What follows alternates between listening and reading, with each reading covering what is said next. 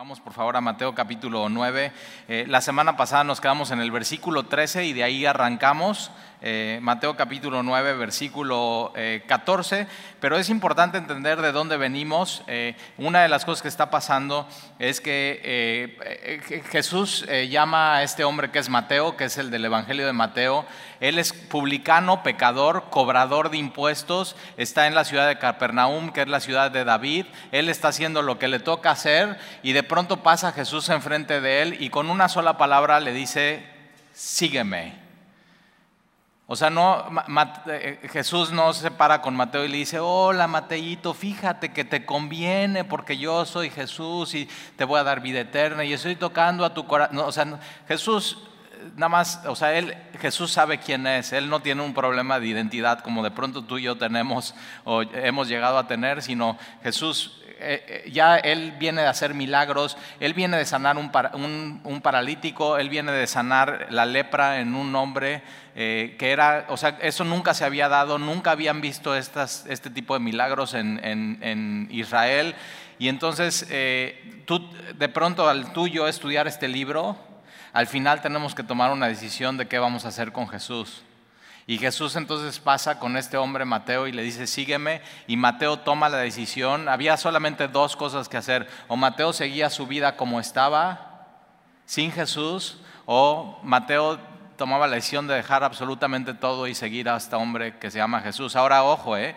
cuando Mateo decide seguir a Jesús, él pierde todo o sea, tú en estos tiempos para ser cobrador de impuestos tenías que, vamos a decir, comprar la franquicia de Capernaum para cobrar impuestos y tú ganabas una comisión de los impuestos que cobrabas. Entonces, al, tomar una decisión, Mateo, de seguir a Jesús, está perdiendo absolutamente todo. Pero fíjate, Mateo es el hombre que en un instante pierde todo, pero realmente no perdió nada. Está siguiendo a Jesús. Él, Mateo entiende lo que de pronto muchas personas no entienden. Este, o sea, tú puedes vivir para tratar de ganar el mundo, pero ¿de qué sirve ganar el mundo si pierdes tu alma? Ahora platicaba esta semana con una persona y dice, eh, Talí, lo, lo que pasa en el mundo es que la gente se ha olvidado de Dios. Y de pronto, fíjate, es, eh, no nada más en nuestra generación, sino en todas las generaciones, eso es lo que sucede. En el pueblo de Israel eso es lo que le pasa. Simplemente están, eh, o sea, Dios se revela a ellos, ellos se olvidan de Dios, le, dan la espalda a Dios y viene la ruina espiritual para el pueblo. Se dan cuenta, se humillan, claman y viene Dios y manda un, eh, a, Gedeón o manda, y tú sabes lo que sucede. Es así generación tras generación y Dios tiene que tratar con cada generación de manera específica. Así, así lo ha venido haciendo. Pero entonces eh, Jesús les dice, eh, los fariseos, salva a Mateo. Mateo lo primero que hace es hacer una fiesta para que todo el mundo conozcan a Jesús y lo lleva. Y entonces es una fiesta llena de pecadores y publicanos. Y los fariseos, que eran los líderes religiosos de ese tiempo, por supuesto la religión completamente echada a perder, porque era todo obras, todo... Ah, ahora, no sé si alguna vez has escuchado, y así lo decimos a veces, como que queremos vender el cristianismo y decimos, el cristianismo no es una religión, es una relación. ¿no? Y ahí estás, el cristianismo. Y, eso, o sea, ¿qué, ¿qué estás diciendo con eso? Fíjate sí estás diciendo ciertas verdades. O sea, el cristianismo no es una religión porque una... ¿Qué es más fácil? ¿Una religión o una relación? O sea, ponte a pensar, en una religión hay reglas y normas. O sea, tienes que llegar a tal hora, te tienes que parar, te sientas, te das de pecho, vas, te confiesas, haces el otro, eso. O sea, y ya, y te olvidas y durante la semana ya. Eh, de pronto una religión se vuelve más fácil que una relación. Si no, pregúntale a alguien que está casado cómo es una relación. O sea, es más, más complicado. una, una, religión no cambia. O sea, siempre es las mismas cosas y las mismas tradiciones. Pero una relación cambia conforme la edad, conforme las situaciones. O sea, de pronto tú te casas y estás, teniendo, y estás aprendiendo a tener una relación. Y ya cuando más o menos le agarras la onda, vienen los hijos y tienes que volver a aprender. O sea, cómo me relaciono con mi esposa o con mi esposo, con los hijos. Y ya cuando más o menos le agarras la onda a eso, ¿qué pasa? Se van de la casa y tienes que otra vez, entonces fíjate, eh, cuando Jesús nos invita a una relación con Él, la pone mucho más complicada que una, que una religión. Porque entonces, ¿cómo busco a Dios? O sea, ¿cómo, ¿cómo me va a hablar en esta temporada de mi vida? ¿Cómo, ¿Cómo tomo una decisión en mi vida? Y si tienes tiempo caminando con Jesús, sabes que tomar una decisión no nada más es tres o cuatro pasos y ya, y no, o sea, simplemente es buscar a Dios, esperar en Él, ver qué puertas Él abre, ver qué puertas Él cierra, él cierra y de pronto se vuelve complicado. Y, y sí, Dios pone complicado para qué, para que le busques y lo necesites. Ahí está, eso. Pero no hay otra cosa mejor que hacer, ¿eh? Y Mateo se da cuenta, no hay otra cosa mejor que hacer que seguir a Jesús y fíjate, si, si Jesús es quien dice ser Dios, Él viene y dice, yo soy el Hijo del Hombre. Daniel capítulo 7, un término mesiánico. Él es el Todopoderoso, Él es Dios omnipotente, es Jehová de los ejércitos, Él es el creador de todo. Entonces, si Él es eso, ¿qué vas a hacer con Él? Y tienes que tomar una decisión. Pero entonces los fariseos están en la puerta, no entran a la fiesta porque ahí están los pecadores y los publicanos y ahí está Jesús y sus discípulos. Pero no entran ni dejan entrar.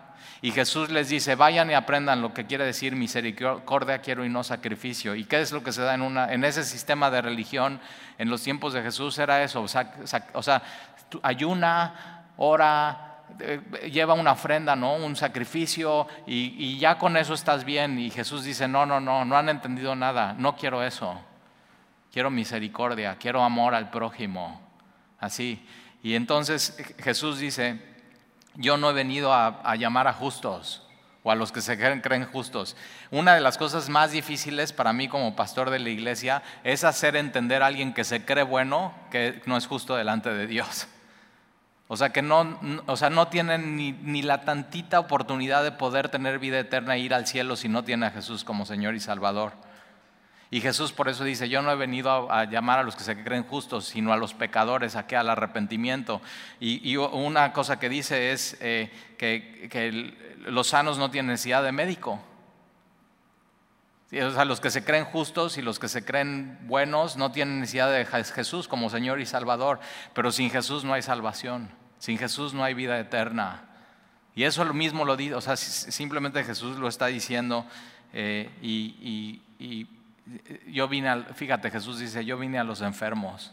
Entonces es muy cañón que cada domingo vengamos aquí a Semilla, porque con eso estás diciendo, estoy enfermo, soy pecador y necesito un Salvador.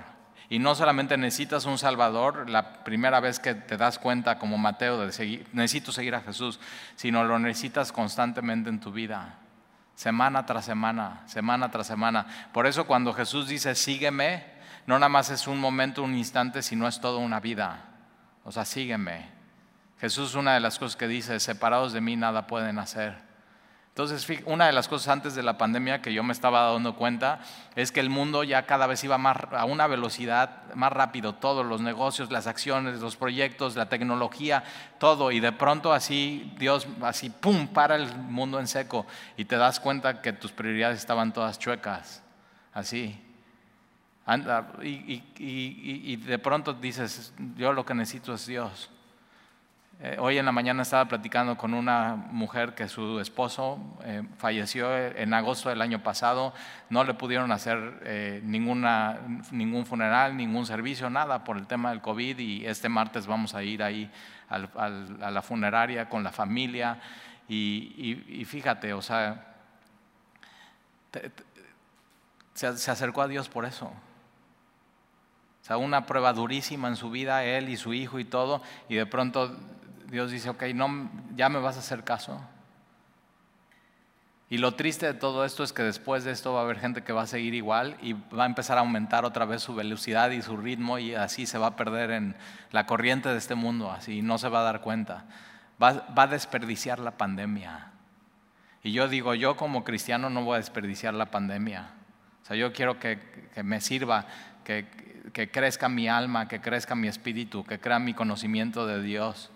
Y entonces eh, eh, todo eso está sucediendo y versículo 14, entonces vinieron a él los discípulos de Juan, que es Juan el Bautista. Ahora ya sabes Juan el Bautista, este cuate, o sea, vestido, ¿no? Con pelo de camello, su barba, está comiendo, está en el desierto y, y está predicando, arrepiéntanse que el reino de los cielos se ha acercado. O sea, está llamando a la gente a arrepentimiento. Es el que vino a preparar el camino del Señor.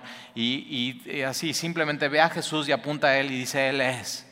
Él es el Mesías, Él es el Cordero de Dios que quita el pecado del mundo. Y fíjate, todo lo que tiene que ver con el Evangelio es, tienen que ver con pecado, con expiación, con derramamiento de sangre. Eh, y, y, eso es muy importante, porque Jesús y Juan el Bautista lo primero que dicen es arrepiéntanse porque el reino de los cielos se ha acercado. Y cuando Jesús te está diciendo arrepiéntete de tus pecados, date cuenta que te has separado de mí, que no has vivido como debes de vivir tu vida. Entonces cuando Jesús te dice eso, arrepiéntete, realmente lo que te está diciendo es te amo, sígueme. Te amo, sígueme. Ahora, cuando Jesús te dice, sígueme, lo que realmente Jesús te está diciendo es, arrepiéntete. O sea, es sinónimo una de, la otra. Y entonces eh, vinieron a él los discípulos de Juan diciendo, ¿por qué nosotros y los fariseos ayunamos muchas veces y tus discípulos no ayunan? Ahora en la ley, en, Levítico capítulo 23, para los judíos solamente había un día que tenían que hacer ayuno y no había otro día de ley, que era el Yom Kippur o el día del perdón o día de la expiación, donde era el día que era eh, fin de año para ellos. Entonces, para arrancar un año nuevo, tenían que pedir perdón por sus pecados pasados. Y entonces el sumo sacerdote solamente una vez al año podía entrar al lugar santísimo del templo, tenía que llevar sangre y tenía que en el propiciatorio, en una tapa de oro, con los querubines viendo esta tapa de oro, y abajo de la caja del, propiciatorio estaban los diez mandamientos y el sumo sacerdote tenía que agarrar la sangre y esparcirla en el propiciatorio, que es el trono de la gracia, y con eso decir, Señor, perdónanos, hemos pecado contra ti y hemos roto esos diez mandamientos que nos has dado. Y entonces cuando salía el sumo sacerdote, ahora lo tenía que hacer una vez al año, cada año, cada año, cada año. ¿Por qué? Porque el sacrificio de ese sumo sacerdote una vez al año no era suficiente. O sea, pero estaba apuntando algo al sacrificio de Jesús. Sin derramamiento de sangre no hay perdón de pecados. Y él, fíjate, él no Jesús no tuvo que entrar al, lugar santísimo porque él mismo era el lugar santísimo y él ir a la cruz del Calvario y a morir por nosotros y derramar su sangre. Ahí está, expiación y perdón de pecados pasados, presentes, futuros y nunca más tiene que haber derramamiento de sangre, nunca más tiene que haber sacrificio. El sacrificio ya está hecho y Jesús por eso en la cruz dice, consumado es. Ya el perdón es suficiente. Y entonces eh, pero vienen y le, preguntan eso. Ahora, fíjate la pregunta, ¿por qué nosotros y los fariseos ayunamos muchas veces? Y yo digo, ¿cuánto es mucho? O sea, tú llegas y dices, no, es que yo ayuno mucho. O sea, para ti, ¿cuánto es ayunar mucho? Ellos nada más lo tenían que hacer una vez al año, pero ahí te das cuenta cómo estaba el sistema podrido. De, bueno, es que yo ayuno mucho y por eso ya estoy bien con Dios y no. O sea, simplemente estaban tan perdidos que no se daban cuenta. Y tienes que tener cuidado con eso, con al, hacer ciertas cosas espirituales, creer que con eso ya estás bien parado delante de Dios y no. Ayuno mucho, ¿cuánto es mucho? ¿Cuatro veces al año es mucho? ¿O es mucho una vez a la semana? ¿O es mucho una vez al mes? ¿Qué es mucho? Ahora fíjate lo que ellos dicen, ¿por qué nosotros y los fariseos ayunamos muchas veces? Y yo digo, ¿y por qué preguntas por qué tú ayunas muchas veces que no sabes? Y, de pronto te das cuenta que hay mucha gente que hace cosas que no sabe por qué las hace. ¿Y por qué las hace con tal eh, frecuencia en su vida? Te das cuenta otra vez así, una religiosidad y solamente por tradición. Y Jesús no les va a contestar eso porque ellos ayunan muchas veces sino Jesús les va a preguntar por qué Él y sus discípulos en ese momento no estaban ayunando. Y tienes que saber eso, a veces tienes preguntas para Jesús y nada más te va a responder las que necesitas saber. Las que así, a veces hay preguntas que tenemos que son necias o que no importan o que no las necesitas y Jesús en su sabiduría solamente te responde las que tú quieres o las que tú necesitas saber. Y entonces, ¿por qué, por qué los fariseos ayunan muchas veces y tus discípulos no ayunan? Y Jesús les dijo, ¿Acaso pueden los que están de bodas tener luto entre tanto el esposo está con ellos?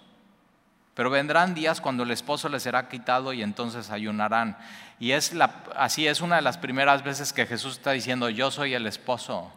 Y eso es, el, Mesías anunciado era el esposo de su pueblo, de Israel. Él, él, iba a ser todo, o sea, él iba a ser toda la plenitud de su pueblo. Pero entonces dice, ¿acaso pueden los que están de bodas, estos son los invitados, los que están de bodas, ¿acaso pueden los que están de bodas tener luto entre tanto que el esposo está con ellos?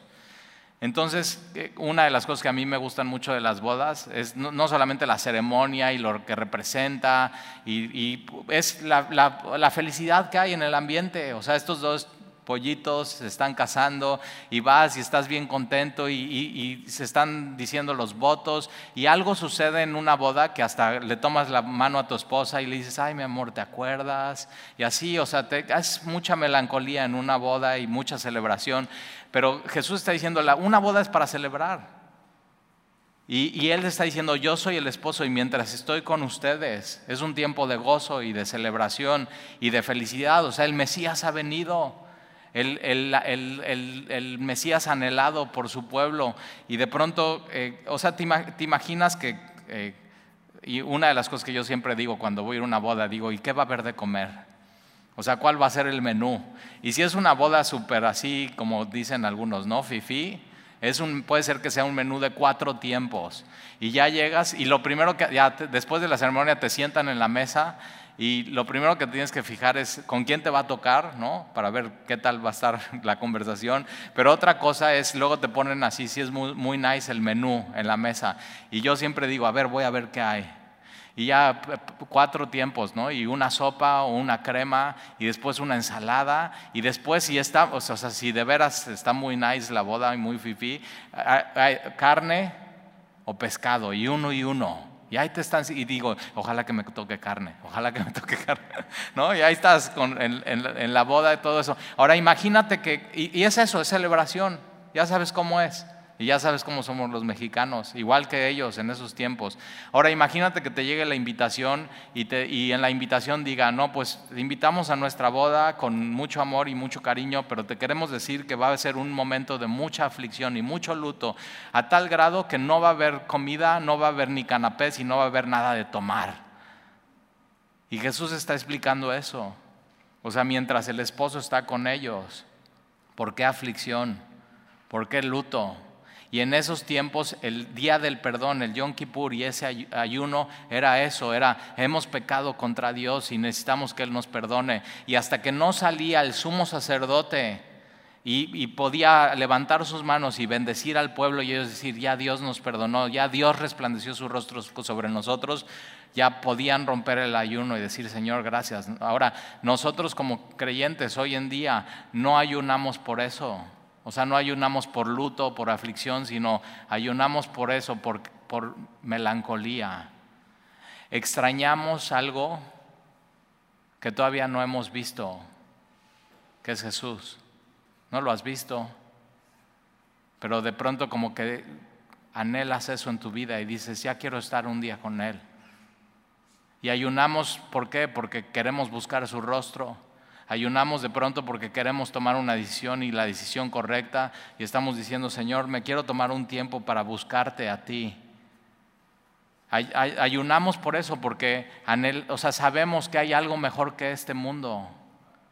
¿Sí, ¿Sí sabías que hay algo mejor que esto? O sea, nunca te ha pasado que aquí dices, o sea, esto no puede ser todo en la vida. Debe de haber algo más.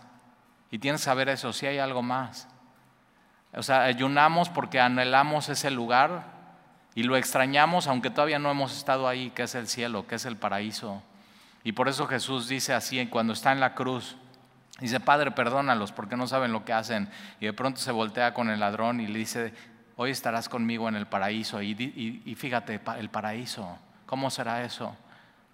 Y Dios ha puesto en nuestro corazón eternidad. Por eso cuando escuchas así la, palabra de Dios y lees tu Biblia y escuchas sobre el cielo y sobre la eternidad, así haces un, es un suspiro y haces, yo, o sea, yo quiero eso para mi vida. Yo, yo anhelo eso. Tienes que saber que en, en el cielo ya no va a haber más dolor, ya no va a haber más clamor, ya no va a haber más pandemia, ya no va a haber más cáncer ya no va a haber más ataques en el corazón, ya no va a haber más infartos, ya no va a haber, vas a tener un cuerpo nuevo y resucitado, que no se echa a perder, que no se desgasta. Es, todo lo que ofrece Jesús. Pero lo más importante es que vamos a ser nosotros su pueblo y Él va a ser nuestro Dios. Y no solamente eso, sino cuando, o sea, ahí va a estar el trono de Dios. En el cielo no hay necesidad de luna ni de sol, porque Él mismo es la luz de todas las naciones. Y cuando estemos delante de Él, yo digo, yo quiero eso, yo anhelo eso en mi vida. Como que en, este mundo no he encontrado algo que me satisfaga por completo. Y, fíjate, es por eso, porque no fuiste creado nada más para este mundo.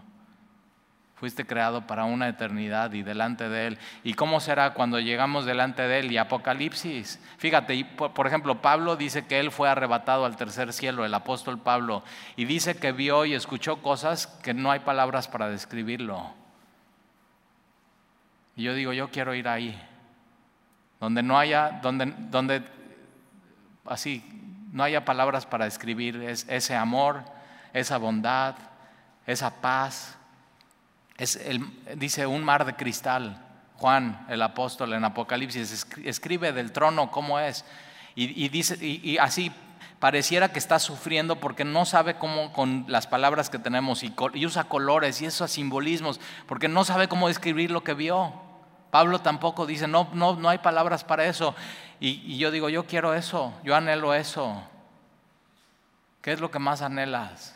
Y entonces eso ya se llama esperanza que a pesar de lo que vivimos en este mundo caído, tenemos esperanza que hay algo mejor.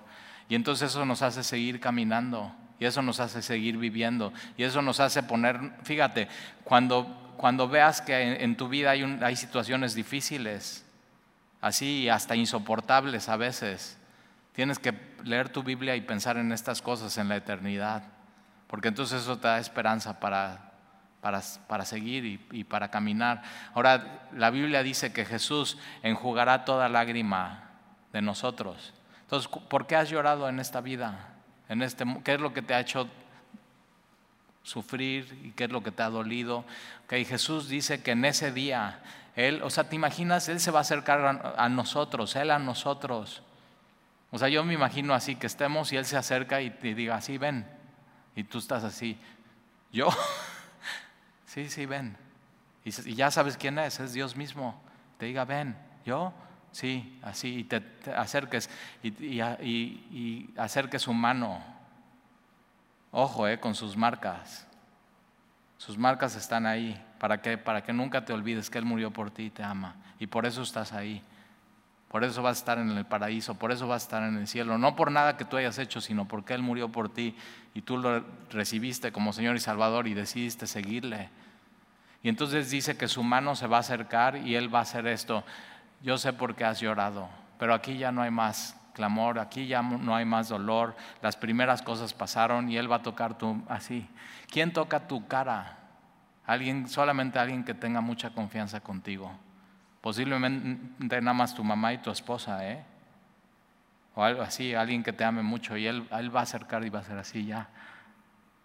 Ya pasó Talí, ya. Yo sé, pero ya estás aquí. Y digo, yo quiero eso. Y fíjate, no lo hemos vivido, pero ya lo quieres. Ya lo extrañas, ya lo anhelas. Y eso es lo que Jesús ofrece vida, algo que en este mundo no puede ofrecer nada. Ni, ni, tu mejor momento de plenitud, ni el mejor amanecer, ni tu mejor proyecto cumplido, ni, ni nada puede ofrecer lo que Él te va a ofrecer. Y, lo suyo es constante y es eterno. Y, vivimos en eso, es, tiempos de gozo, es tiempos de, de celebración. ¿Por qué? Porque el Mesías ya vino y ya me salvó. Ahora dice, dice Jesús aquí, vendrán días cuando el esposo les, será quitado y entonces ayunarán. Y eso le sucede a ellos. ¿eh? E, esto les será quitado, pasa en Getsemaní cuando Jesús ya sabe, ya vienen por mí, ya viene Judas Iscariote, ya vienen los soldados del templo, ya viene, es, es jueves y él está orando y está con sus amigos Jacobo, Pedro y Juan. Ellos se duermen, no pueden orar nada. Jesús se para y dice, ya vienen por mí, levántense muchachos. Es tiempo de, es tiempo de las tinieblas. Era un tiempo que Dios estaba permitiendo a las tinieblas hacer con Jesús lo que ellos quisieran. Y entonces vienen y lo llevan a la casa del sumo sacerdote, lo, lo, enjuician, pero vean, o sea, ve esto, están enjuiciando a quién? Al juez del universo. Y con eso ellos mismos se están enjuiciando y lo meten en un calabozo. Jesús está cansado, está deshidratado, está golpeado y al día siguiente lo llevan con Poncio Pilato y Poncio Pilato dice, no encuentro ninguna falta en él. Y sabes que yo llevo caminando con Jesús varios años y no he encontrado ni una falla en él, ninguna falta en él. Jesús es sin pecado, Jesús es Dios mismo, Jesús es tres veces santo y todo el pueblo está, crucifícale, igual así, igual que hoy. No quiero nada que ver con Jesús. Pero hay gente que de pronto agarra la onda y entiende quién es Jesús. Lo llevan, lo crucifican y cuando lo crucifican están ahí, está Pedro, está viendo de lejos, está Juan, está María, la madre de Jesús, que dice que como una espada traspasó su corazón. ¿Te imaginas ver eso? María Magdalena, y todos están ahí viendo así lo cruel y lo duro que es la cruz del Calvario, pero ¿sabes qué? Era lo necesario para que tú y yo pudiéramos tener vida eterna. la intención de Dios ya se vio en la cruz del Calvario. Ahí en la cruz te está diciendo, te amo, ve cuánto te amo, morí por ti. Así, ahí puedes ver el amor de Dios. Mas Dios muestra su amor para con nosotros en que aún siendo pecadores, Cristo murió por nosotros. Y entonces, ¿qué es lo que sucede? Viene el Shabbat, que el Shabbat es un tiempo de, estar cenando, de estar en familia, pero ellos no pueden comer nada. Y de pronto, viernes, sábado y domingo están ayunando, están de luto. Jesús, está, Jesús está anunciando su muerte. Pero ¿qué sucede el domingo en la mañana? Jesús resucita y vivimos en un tiempo de eso, que hoy ayunamos, ¿por qué? Porque queremos buscar su rostro. No ayunamos para que nos bendiga, ¿eh? No ayunamos para que nos haga un favor, no ayunamos por un milagro, ayunamos porque le, deseamos. Por, así, tenemos melancolía y queremos saber más de Él. Y si dices, Estalí, yo nunca he tenido eso. yo deseo otras cosas en mi vida. Necesitas ser salvo. No has entendido que necesitas un Salvador y se llama Jesús. Si de pronto sigues anhelando cosas que no es Él en tu vida, no le has, o sea, no le has seguido. No y fíjate, en el momento que le sigues, viene la plenitud completa tu vida. Lo que tanto has buscado y no has encontrado en este mundo. Así, Jesús lo tiene escondido en Él mismo. Ya, así. Y entonces fíjate lo que pasa. Nadie pone, versículo 16, remedio de paño nuevo en vestido viejo, porque tal remedio tira el vestido y se hace peor la rotura. Entonces Jesús le está diciendo a los fariseos, tú no puedes, tú no puedes en tu ropa vieja, ¿no? que ya está rota y que ya no sirve, estaba roto el sistema religioso de esos tiempos, poner un parche de una tela nueva. Ah, bueno, no lo hagas, se, se vería ridículo. O sea, algo viejo con algo nuevo no queda, no combina. Pero aparte, cuando metes el vestido a lavar, ¿qué es lo que sucede? Que lo nuevo encoge y rompe todo lo viejo. Entonces se rompe todo por completo. Y Jesús estaba dejando claro, yo no he venido a abrogar la ley, yo no he venido a cancelar la ley, yo, vino yo vine a cumplir la ley.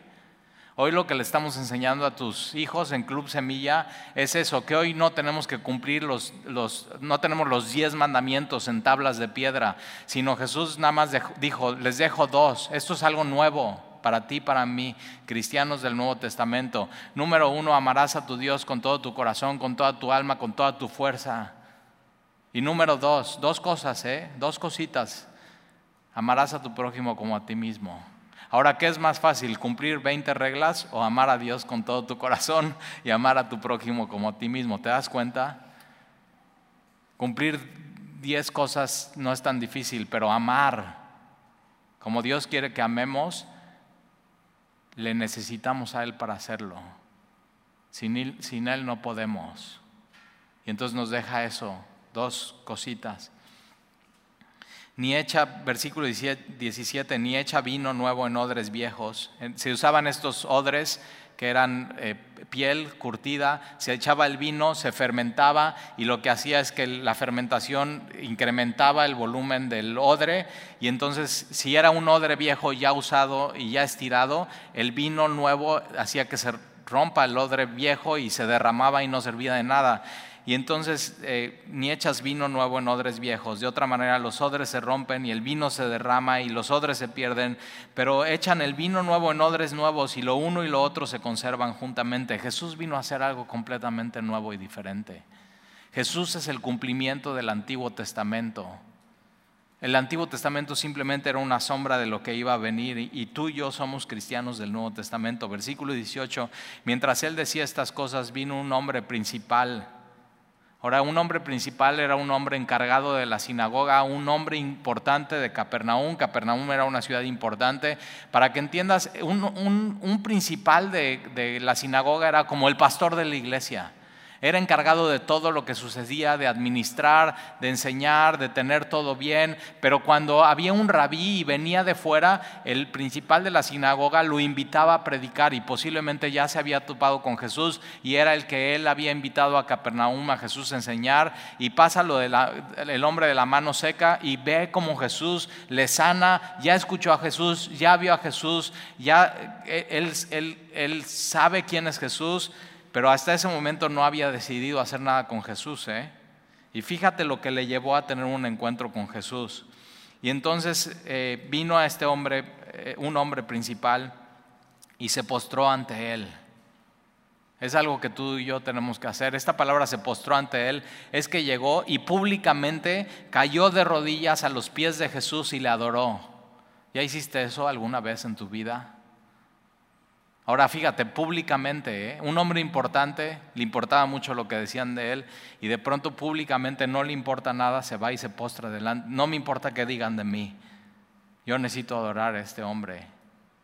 Y, y para eso fuiste creado, para adorar a Dios. Job, ve todo lo que le sucede y dice, Dios da y Dios quita, sea el nombre de Dios alabado. Y entonces este hombre principal de la sinagoga llega, se postra ante él, adora a Dios y le dice, mi hija acaba de morir. Tremendo, ¿eh? Si le ha pasado algo a uno de tus hijos, sabes lo que es eso. Si cuando están bebés le dan una gripita y ya te quieres morir. Ahora fíjate, una tragedia así, mi hija acaba de morir. Fíjate lo que a veces Dios permite que suceda para que ya por fin vayas y te rindas delante de Dios y digas, no me importa nada, no me importa lo que digan de mí, yo voy a ir y voy a adorar a Dios, voy a adorar a Jesús, me voy a postrar delante de Él. A veces Dios permite cosas así para que por fin te dobles. Esa es la palabra, rendirte, rendirte ante Él. Pero él, él, él, es un hombre inteligente y analizó, ¿qué hago? ¿Qué hago?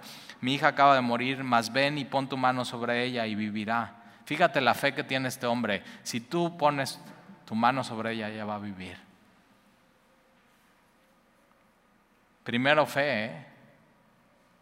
y después viene el milagro. Pero y es algo que no había pasado en esta generación. Nadie había visto que esto sucediera. Y Jesús viene a hacer eso, a hacer cosas únicas, porque Él es único, Él es el único Dios verdadero. Y así leer estas historias afirma nuestra fe. Y entonces se levantó Jesús y le siguió con sus discípulos. Y aquí una mujer enferma de flujo de sangre desde hacía 12 años. Ahora, un dato importante, esta niña que acaba de morir tiene 12 años y de pronto Jesús va caminando a casa de este hombre principal y se le cruza una mujer que lleva 12 años enferma, que la Biblia dice que había gastado todos sus recursos y que no podía mejorar. O sea, una situación, y flujo de sangre, una mujer con flujo de sangre no podía entrar a la sinagoga, ya no, o sea, simplemente era inmunda, ya nadie la quería, ya estaba sola, había perdido absolutamente todo. Y fíjate cómo son dos historias, pero las dos tienen algo en común, un encuentro con Jesús. Y aquí nosotros somos muchas historias, y cada quien tiene su historia, y cada quien tiene su vida, y cada quien ha vivido diferentes cosas, pero una cosa en común es nuestro encuentro con Jesús. O sea, Él llegó a nuestras vidas y todo cambió por completo. Y para estos dos también todo cambió por completo. Y entonces esta mujer enferma de flujo de sangre desde hacía 12 años se le acercó por detrás, diferente al hombre principal. El hombre principal va por delante, se postra y le dice, yo sé que tú puedes hacer esto, sana, o sea, mi hija. Y esta mujer al revés, esta mujer va por detrás y toca el manto, así, el borde de su manto de Jesús. Pero uno es muy así y el otro es muy callado, pero, pero mira lo o sea, ve este dato que dice la Biblia. Y se le acercó por detrás y le tocó el borde de su manto, porque decía dentro de sí, si, tan, si tocare solamente su manto, seré salva. Entonces e, el hombre principal lo dice en voz alta, todo el mundo se entera y esta mujer por atrás dice, se dice a sí misma, Y hay veces que hay oraciones que tú le haces a Dios, que es así, tú con Dios y nadie más. O sea, el Señor tú sabes. Tú y así, ve, cada quien lleva su relación con Dios de diferentes maneras. Versículo 22, pero Jesús volviéndose y mirándola dijo, ten ánimo, hija, tu fe te ha salvado. Misma cosa de los dos, ¿eh? fe. Si tan solo tocar el manto, si tan solo pusieras tú tu mano sobre mi hija, una de las cosas que tenemos es fe. Y la fe después son acompañadas por cosas increíbles en tu vida, como estos dos hombres. Y tu, fe te ha sanado después. Fíjate, después de... ¿cuántas, ¿Cuántos años has esperado que suceda algo en tu vida? Que dices, ya, ya, ya, ya no hay nada que hacer, ya gasté todo, ya fui a todo, ya hice todo, ya toda mi lista, o sea, hasta ondas New Age hice y nada más no, nada más no. Y Jesús dice, aquí estoy, ¿eh? y lo pones así al final de la lista. Pero ahí está, ¿eh? Y está disponible y te está esperando. ¿Qué vas a hacer con eso? Y esta mujer le cambia su vida y este hombre. Y entonces versículo 23, al entrar Jesús en la casa del principal, viendo a los que tocaban flautas y a la gente que hacía alboroto. Eso pasaba en un funeral y antes de la pandemia, de pronto aquí en México, yo sí eh, me han invitado a varios funerales y digo, órale, aquí hasta mariachis hay, o sea, hay de todo. Pero en estos tiempos así eh, eh, contrataban a cuates con flauta y, a gente que lloraba y se daba de golpes. ¿Para qué? Para hacerle saber a la gente que se murió y es terrible y es muy duro. Y entonces ahí están todos, estos son profesionales, ¿eh? De funerales, o sea, creen que se la saben todas, han visto de todo, pero no, no saben lo que va a pasar adelante. Y eso es cuando Jesús entra en la vida de una familia y una persona, aunque seas muy profesional en algo, no sabes lo que viene. O sea, él te, de veras Él te sorprende. Versículo 25, pero cuando la gente había así, ah, versículo 24, y les dijo, apartaos porque la niña no está muerta, sino duerme. ¿Quién, ¿Quién sino solamente Dios puede decir eso? O sea, esta niña duerme, no, no está muerta. O sea, solamente Dios puede decir eso. Pero fíjate esta frase, y se burlaban de él. Siempre va a haber gente que se burle de Jesús. No solamente en, tu vida o, o, tu familia o tus amigos, sino también en tiempos de Jesús se burlaban abiertamente de él. Siempre lo ha habido, siempre lo va a ver. Y, cuando tienes que saber esto, cuando alguien se burla de, de, tu cristianismo, se está burlando de tu Jesús. Pero nunca lo tomes personal, ¿eh? Nunca, no es contra ti. Porque tú puedes hablar con alguien de Dios y no pasa nada, pero cuando metes el nombre de Jesús, es cuando viene el problema. ¿Por qué? Porque el nombre de Jesús es nombre sobre todo nombre. El nombre de Jesús significa Salvador.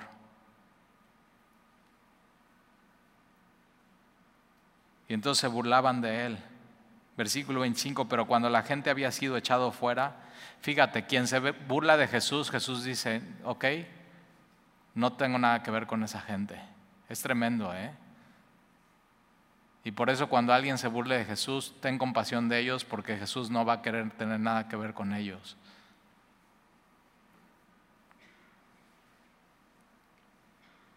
Pero cuando la gente había sido echada afuera, entró y tomó la mano de la niña. Y fíjate, quien se burla de Jesús no va a ver nunca los milagros y tomó la mano de la niña y ella se levantó y se difundió la fama de esto por toda aquella tierra y pasando Jesús de ahí le siguieron dos ciegos y yo digo, ¿y cómo, cómo dos ciegos pueden seguir a Jesús si no ven? Pues igual que tú y que yo.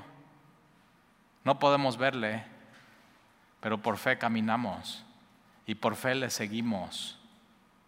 Y es complejo. Y tiene, así cuando vas a tomar una decisión, Señor, ¿por dónde vamos? Y sin verlo tienes que tomar pasos de fe en tu vida y, seguir caminando. Y entonces le siguieron dos ciegos. Entonces fíjate, no, no tienes pretexto para no seguir a Jesús. ¿eh? Y, me encanta porque dice, son dos. Y yo digo, ah, pues estos es donde se conocieron, donde se hicieron amigos así. Vente, manito. O sea, ¿y cómo? O sea, por lo menos consíguete a alguien que vea para que te guíe. No, dos ciegos. Y ya se hacen amigos y así. Pero de, de pronto así Dios nos pone con gente común que tenemos las mismas situaciones. ¿Para qué? Para que juntos sigamos a Jesús. Y ahí están estos dos, dos ciegos dando voces y diciendo, ten misericordia de nosotros, hijo de David. Hijo de David, un término mesiánico. O sea, e-, ellos están, fíjate, ellos se dan cuenta que Jesús es hijo de David, que es el Mesías, sin verle. Y tú también puedes hacerlo.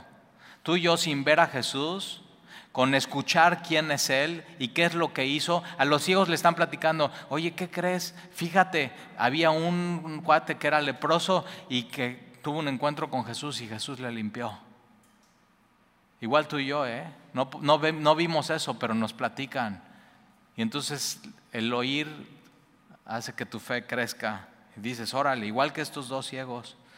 Y entonces le siguieron dos ciegos dando voces, ten misericordia de nosotros, hijos de... Fíjate lo que le piden a estos ciegos, a Jesús. No le dicen, Jesús, queremos ver, queremos que nos arregles nuestro problema, sino le dicen, entienden lo que necesitan, misericordia. Quiero misericordia, Señor. Y es una de las cosas que tú y yo tenemos que pedirle a Dios, Señor, ten misericordia de, de mí, Señor, ten misericordia de mi hijo de David. Versículo 28, y llegando a la casa vinieron a él los ciegos. Entonces, Jesús no se para, ¿eh? O sea, Jesús va hacia la casa y estos vienen siguiendo de alguna manera a Jesús, ¿no? Y Jesús en vez de pararse sigue caminando. ¿Por qué? Porque Jesús quiere ver si sí vas en serio, si sí le vas a seguir o no. No nada más es seguirle, sino seguirle siguiendo.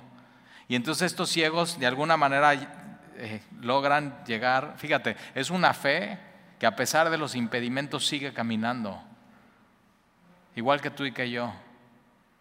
Una fe que a pesar de los impedimentos en la vida, seguimos caminando. Eso se llama perseverancia. Y entonces ellos, eh, llegando a la casa, vinieron a él los ciegos y Jesús les dijo, ¿crees que puedo hacer esto? ¿Qué contestarías tú? Si Jesús te dice, oye, ¿tú crees que puedo hacer esto en tu vida? Si ya sabes quién es, sí. Si no sabes quién es Jesús y no lo conoces, no. Y entonces Jesús dice, ¿crees que pueda hacer esto? Y ellos dijeron, sí, Señor. Ojo, ¿eh? Primero fe. Primero sí creo en ti y después viene el milagro. hay gente que dice, no, yo primero veo y luego creo. Y Dios dice, no, primero cree y luego ves. Y entonces dice, sí, Señor. Entonces les tocó los ojos diciendo, conforme a vuestra fe o sea, pero mira lo que es lo primero que ven estos ciegos, ¿eh? Están enfrente de Jesús. Jesús, esa mano, esa misma mano que un día va a hacer eso en tus ojos, eh, es la misma mano que le da vista a estos ciegos. Y Jesús le pone la mano al ciego así. Y le dice, conforme a tu fe te sanada, y le quita la mano y los ojos de este ciego se abren y ¿qué ve primero? Lo primero que ve en su vida es Jesús. Tú y yo un día vamos a ver a Jesús. Lo primero que estos dos hombres ven es a su Salvador. Y los ojos de ellos fueron abiertos y Jesús les encargó rigurosamente diciendo, mira que nadie lo sepa. Pero salidos ellos divulgaron la fama de él por toda aquella tierra. Entonces Jesús dice, no diga nada.